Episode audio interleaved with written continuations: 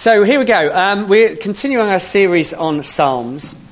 And, uh, you know, it's wonderful to start a meeting with worship because I always feel like all fired up to start preaching when I've been worshipping God and we've been in God's presence. You know, it's an interesting thing. I mean, something we're going to be talking about a bit this morning is looking at the heavens and the, the universe around us. And I think sometimes when, um, when we worship together, you really feel like you connect with the heavens, if you like, or the sort of the supernatural aspect and the characteristic of God. And I, I certainly feel that when I worship God sometimes, and I certainly felt that this morning. And I, sometimes it's good to look at Scripture where it alludes to this. And there is a, there's a bit in Revelation 4 where it talks about the, talks about the throne in heaven.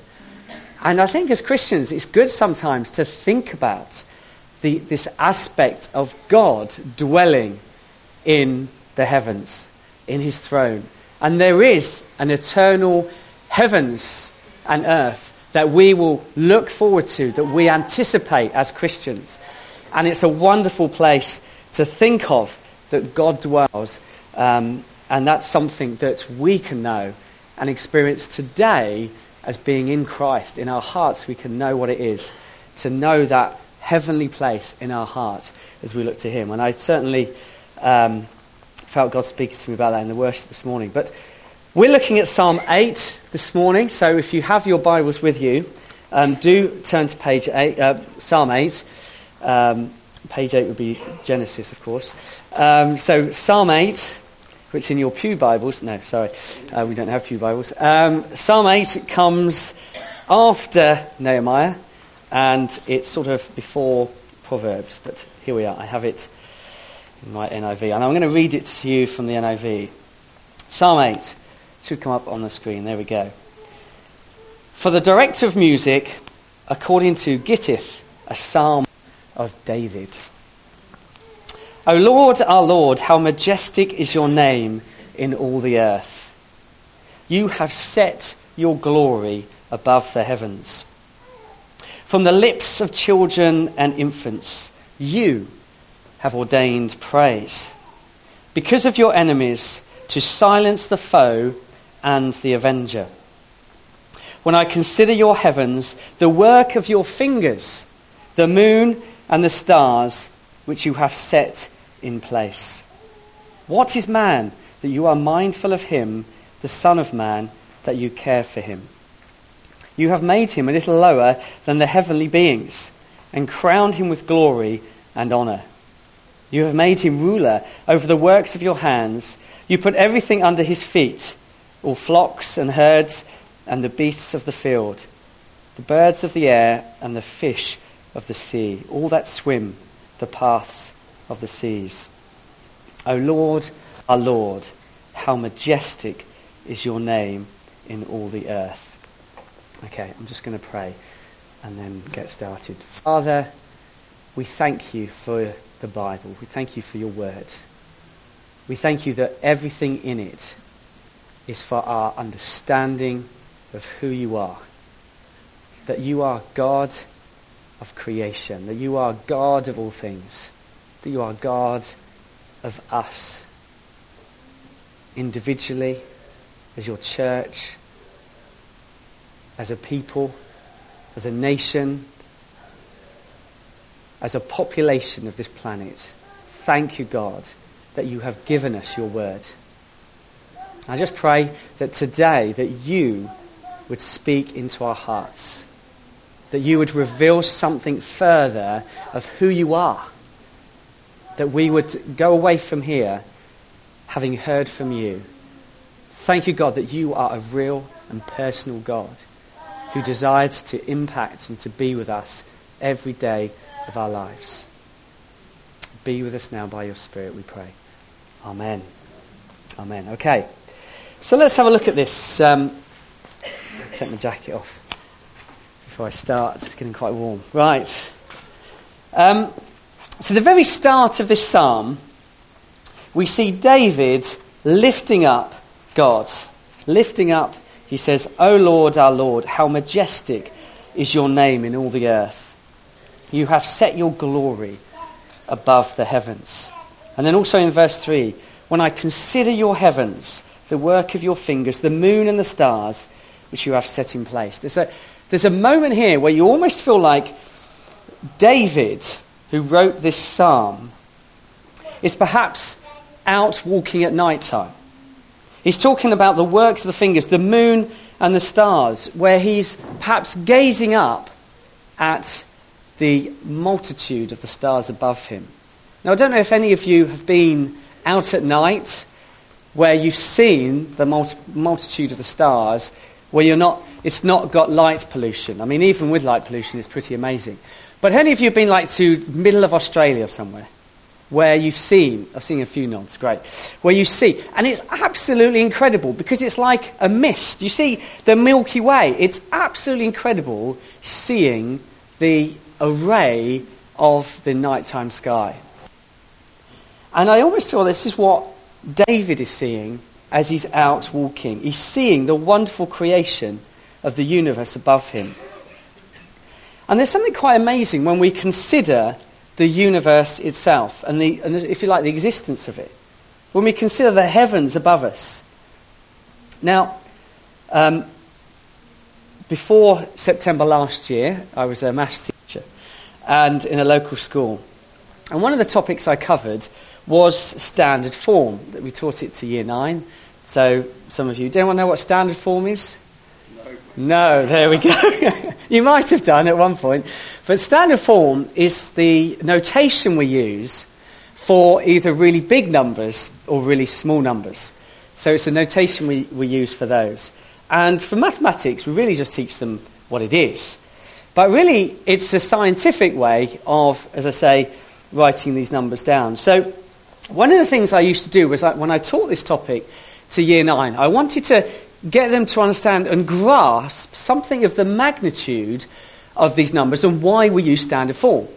Um, and so I showed them a clip from YouTube, and you can, you can actually look at this if you wanted to. If you just type in smallest to the largest things in the universe, exist in the universe, it shows you this wonderful video of sort of zooming from the very smallest thing to the very largest thing. And the very smallest thing that it shows is something of the power of 10 to the minus 35. And if I just throw that number at you, you think, well, I haven't got a clue what that means. But 10 to the minus 35 is very, very small. If you think of 10 to the minus 1 as being uh, 0.1, so 10 to the minus 1 is 0.1 of a metre, 10 to the minus 35 is similar, 0. Point, but with 34 zeros and a 1 at the end. So you can imagine how small that is. And so, what this video does, it shows the very smallest things in the universe to the very largest. And if you go to the very largest thing in the universe, you go to 10 to the power 27. And 10 to the power 27 is again 10 times 10, 27 times. There you go, a bit of maths as well thrown in. And, that's, and, and that number is used for the size of the universe. So the universe is 10 to the power 27 meters wide, as it were all round. So, um, so why do I tell you that? Just to give you some aspect of the sizes of things that we're talking about, about what is created, what is the existence of things around us. Um, there are bigger numbers than that, which if you ask my children, I'm sure they'd be very happy to share that with you. um, but the size of the universe is wonderful, but also the intricacies of the universe. Um, we all know somebody uh, called Brian Cox, who recently has come into the public arena because he has an amazing ability to open our eyes to the complexities of the solar system. He's recently done a, a program on BBC which explores the planets and the solar system. And just this week, I popped around one of my neighbour's house just to see how he was and how he was getting on. And there, there and behold, there he was watching Brian Cox on the, on the Yesterday channel and watching, and, and I sat there with him watching Brian Cox dis- describe the planet Jupiter. And it was amazing. It was absolutely incredible. And with all the animation he uses, I just think, isn't this amazing that this is just one planet in the whole solar system where we are? And I think that there's an element, as David pondered the universe around him, what was his response to seeing these things. His response was one of, How majestic is your name! You have set your glory above the earth. When I consider your heavens and the moon and the stars which you've set in place, what is man that you are mindful of him? And I'm going to come on to that in a moment. But it's amazing that it's what he does is when he sees all this wonderful creation and the wonderful universe, he looks to God. And I think that's something that is for each one of us as Christians here today. When we consider the greatness of God, when we consider the universe around us, what is your response? My response is one of worship, is one of adoration and praise. And oh my goodness, isn't God amazing that He's created all this stuff? Now, interestingly, in this psalm, when David talks about the glory above the heavens, in verse 2, he says, From the lips of children and infants, you have ordained praise. Now, I don't know about you, but almost I think that's a bit sort of strange to bring that in straight after. I mean, I would have expected David to say something like, The praise comes from the wise and the intellectual because of this wonderful creation. I'd expect to say something like, in it, the praise would come from the established people in society, the upright, to be able to give glory to God. He doesn't even mention himself at this point. What he does is he mentions children and infants. Now, the first point I want to make is this children praising God is a wonderful thing. It's, it's a wonderful thing when children are just declaring the wonders and the, and the goodness of God. I mean, even this morning, you know, I said to Noah, you know, is there, you know, is there anything you would like to pray for Zoe as she's getting dedicated? And he said, yeah. You know, I just pray and thank God for Zoe. And it's wonderful to hear him praising God and thanking God for Zoe's wonderful life. You know, and it's a great thing to encourage our children to be people who are praising God. And, and I think as parents and as even adults here, one of the responsibilities we have is to encourage our children to be people who praise God however they do that. We do TSP at home, and the children love it. Thanks, sorry, and praise, and, and please. So we get our children to thank God for things that they are thankful for, to say sorry for things that they perhaps might have done wrong, and to say please for things they'd like to see God do or to outwork. It's a wonderful thing to outwork. So David saying, from the lips of children and infants, you have ordained praise. You know, children, you know, it's not just in that though, but watching children in just playing and interacting with the world is a real awesome thing in itself. You know, I've been a, t- a teacher for so many years, and the, one of the reasons I went into, into teaching is to see, is just to really inspire, to see children become all that God has made them to be. You know, that is one of the things that I get most passionate about, is to see children become all that God wants them to be. And, you know, children, there's an innocence and an openness in children to just discover and learn you know, I think is innate in all children. I think it gets knocked out of us as we get to adults. But there's this innate sort of hunger for learning that is in children. And I think when teachers grasp something of that, you know, you see children just fly. I mean, there was a teacher a couple of years ago, um, Miss Jones, who just got hold of Tom in a way that he just flew with his understanding of mathematics. You know, he just totally ran with just this teacher. And I think as adults, just encouraging children in a way. And I know as parents it's difficult sometimes, and it's a challenge, particularly, you know, at those moments of meal times and bedtimes. But when children grasp something of the whole, um, you know, it's a wonderful thing. And I think there's something in this psalm that David's trying to get us to understand. You know, children are a wonderful gift. The sense of curiosity of wonder and adventure they have. These are the things that children, the positives about children that they demonstrate to us. You know, they push boundaries. You know, they push boundaries. You know, I love, you know, getting around university students You know, just hearing just their passion for things. You know, they're, they're sort of, they're, they're wanting to explore and throw ideas out. You know, I got to experience that in a sixth form environment at my school. You know, they, they ask me questions about my faith that actually demand a response. You know, and children, you know, are just a wonderful, um, you know, there's a potential in every child that I think could be mighty and powerful, um, you know, in a wonderful, caring, and um, uplifting environment. If children are nurtured in, a, in that environment, it's wonderful to see them become all that God's called them to be. I think children can be a great demonstration to us of how to respond to God. Jesus encourages us to come to him with a childlike faith. I mean, even the disciples try and turn children away, but Jesus says, Let them come to me. Let them come to me. So I suppose my first encouragement is um, how do we respond to God? Do we respond with a childlike faith? Do we come to Him with our agenda, or do we come with Him a, with a list of requests? Or do we come like a child, as a son or daughter, to delight in Him, to have fun with Him, and to be loved by Him? We have a Father in heaven who sees us as His children. He delights in us, and He wants us to know that we love Him.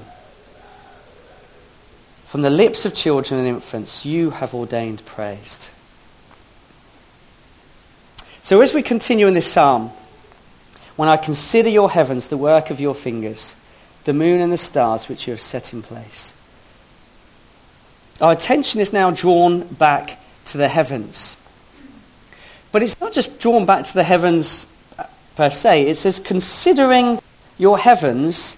And then in verse 4, it says, In considering the heavens, what is man that you are mindful of him? And to be honest with you, I've heard this verse quite a lot of times as a Christian. But I, if I'm honest, I've never really known what it means. And I looked into this, I spent a bit of time. What does it mean that what is man that you are mindful of him? Now, um, I want us to watch a short video now. Hopefully, the technology would work where it just shows you a little bit of the world around us, well, the universe around us. So here we go. Okay, so if we go back to the verse again, when I consider your heavens, the work of your fingers, the moon and the stars, which you have set in place, what is man that you are mindful of him? From the video, we can just see how minutely small we are and how incredibly big the universe is. So if we consider the significance of what this means, we're talking of a God who has gone to this wonderful effort of creating this universe of stuff we see and stuff we don't see. And in the midst of this, has chosen to create humans, a creature that is so very small. So, almost in this verse, you can see where David has grasped something of this comparison of the universe. What is man that you are mindful of him? The Hebrew word, Hebrew word here, used for man, what is man, that you are mindful of him, is inos, and it's, it doesn't refer to man in the general sense of mankind, nor does it refer to man in Adam's state before the fall, but it refers to man as being like a frail, weak, or mortal, sickly man. It's the same sort of Hebrew word that is used 11 times in the book of Job and those of you that know the book of Job, Job was a man who experienced a lot of sickness, pain, and suffering. So, why should David be writing this psalm, drawing our attention to the, the universe, but also at the weakness of this, this creature that God has made? So, I think what David was doing was, while grasping something of the vastness of the universe, the moon and the stars, is considering what appears to be sincere humility in how small and insignificant he actually was compared to the greatness of God. Martin Luther King is a great, uh, was a great American civil rights activist, the man who inspired um, people with the speech, I had a dream, and spoke that, uh, inspired many. Now, I would suggest that Martin Luther King had a great understanding of this perspective, of the greatness of God and the frailness of man. In 1956, in January 1956, Martin Luther King was receiving 30 hate letters a day. He was receiving an average of 25 obscene phone calls a day, and death threats were quite normal. After one night being awakened by one of these calls in the middle of the night in Alabama, he went into his kitchen, put his head down on the table, and he prayed. He prayed, Oh Lord, I'm down here trying to do what is right, but I must confess that I am weak now. I'm afraid. The people are looking to me for leadership, and if I stand before them without strength and courage, they will falter. I'm at the end of my powers. I have nothing left. I can't face it alone. And he tells this story in, in his book. Um, and he says that what happened next was life changing for him. And it, for him, it seemed like an inner voice was speaking to him with quiet assurance. And this is what he heard Martin Luther, stand up for righteousness, stand up for justice, and stand up for truth. And lo, I will be with you even until the end of the world. This was Martin Luther King's moment of interaction between the Creator and the created. He goes on to say, It was the voice of Jesus telling me to still fight on. He promised to never leave me, never to leave me alone. No, never alone. He promised never to leave me. Never to leave me. I think for Martin Luther King, this is the first time in his life that God was profoundly real and personal to him. The God of the heavens became a personal, living, walking person to stand with him throughout all his life. The rest of his life was stamped by this experience. Now, I know that there are people in this room who will have had similar experiences to Martin Luther King. They're not just special because he was a, a great leader. God wants to speak to every single one of us. God is real. And He's created the wonderful universe, but He's also created us as His children. And He desires to have personal relationship with each one of us. Again, what is our response? Do we recognize that we are in need of God? Do we look to a God who does care? Do we look for something or someone who will actually stand with us in our weakness and our frailty? You know, I love this testimony of Martin Luther King because it's almost when Martin Luther King gets to the end of what he feels he can achieve with his own ends, with his own might, when he's reached his limit, this is when God comes to him, speaks to him, and empowers him to do all that God's called him to do. And when we go to the second part of this verse, we discover there's someone who Martin Luther King was talking about. What is man that you are mindful of him, the Son of Man that you care for him? You have made him a little lower than the heavenly beings and crowned him with glory and honor. Now, the Son of Man in this context is to be understood as representing Jesus. Jesus is the only man in history who claimed to be God. And yet, here we see that he was made a little lower than the heavenly beings and crowned with glory and honor. See, now, this is the incredible thing. God does this wonderful thing where he takes his creation, he takes this wonderful universe, this cosmos, and within it, he places a planet.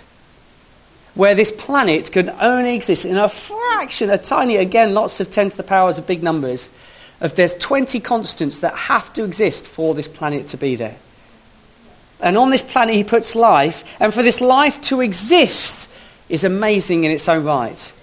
And within this planet, he places a species, the human beings. And within this species, he sends himself to be one of us, to be one of them, one of these weak and frail creatures that he's created. Now, it seems rather extraordinary. Why on earth would he do this? Why would he bother doing this? And the Bible is very clear.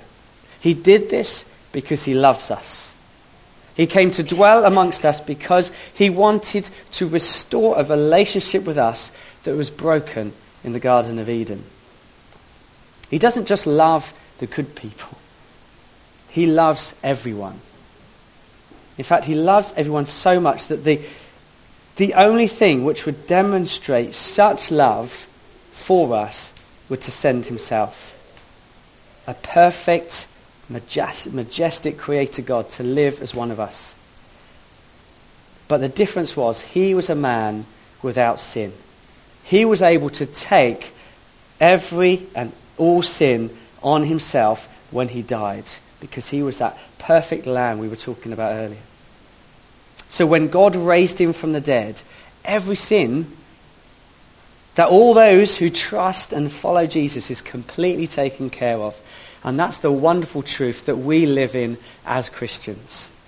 Jesus has completely taken care of every sin, wiped away, given us this access to, this, to the God who created the heavens and the earth, the one that David was singing about in this psalm. The New Testament writer of Hebrews quotes this verse in Psalm 8 What is man that you are mindful of him? In Hebrews 2. And when describing Jesus in verses 8 and 9, it says this of Jesus it says, In putting everything under him, God let nothing that is not subject to him. But we see Jesus, who was made a little lower than angels, now crowned with glory and honor because he suffered death so that by the grace of God might taste death for everyone. Jesus died on the cross and suffered death. Why? Why would Jesus do such a thing? Firstly, because he was the Son of God. You know, the, Jesus in the Gospels refers to himself as the Son of God a numerous number of times. Jesus did it because he loves us. You know, Jesus talks about there being a day when he will be one day united with his church. You know, that's going to be a wonderful, wonderful day. He loves every single one of us. And he wants us to know that. In John's Gospel, chapter 3, verse 16, a very well known verse, it says, God so loved the world that he gave his only Son that whoever believes in him shall not die, but have eternal life. That's God's promise for every single one of us in this room. David finishes this psalm with, O Lord, our Lord, how majestic is your name in all the earth. And really, I just want to finish with this. If you're a Christian here today, hopefully, in looking at the psalm, your response would be that of worship to the God who created the heavens and the earth, the moon and the stars that there is around us. Hopefully, you would just get a greater sense of who God is and the fact that He chose to come and dwell amongst us that we might know fullness of life in Him. If you've never made a decision to trust in God, to trust in what Jesus did on the cross, then I would encourage you to make that decision and you make it today. Don't delay making that decision. Trust in the power of what the cross has done for you and me, that you might know this eternal life with God. Wonderful. Can I just ask everyone to stand? I'm going to just ask the band to come up. We're going to, I'm going to finish there, but I just want to pray for us all and pray um, that yeah, just pray that as we move buildings as well as a church, that you just sense there's a that God is calling us to more in Him and a greater measure of His grace that He has for us. But also, just as we sing this song, um, at the end, I want to give an opportunity for people to receive prayer. I know there's a lot to do this afternoon, but I don't want to miss an opportunity to pray with people um, this morning. And specifically, God is a God of healing. God wants to heal, and God is in the business of, of bringing his kingdom now to our everyday. And I just want to pray specifically if you have any problems with your feet, I feel that God wants to heal you today and fix whatever might be broken or damaged or sprained. If it's an ankle, then I'd encourage you to come and receive prayer for that this morning. Okay? Because I think God is in the business of healing people and doing a mighty work. So I want to pray with you if that's you. So do come up during the song and I'll be happy to lay hands on you. If you also want to speak to us about what it means to um, pray and accept Jesus and to know the power of the cross, then come and talk to me as well. I'll be happy to pray with you.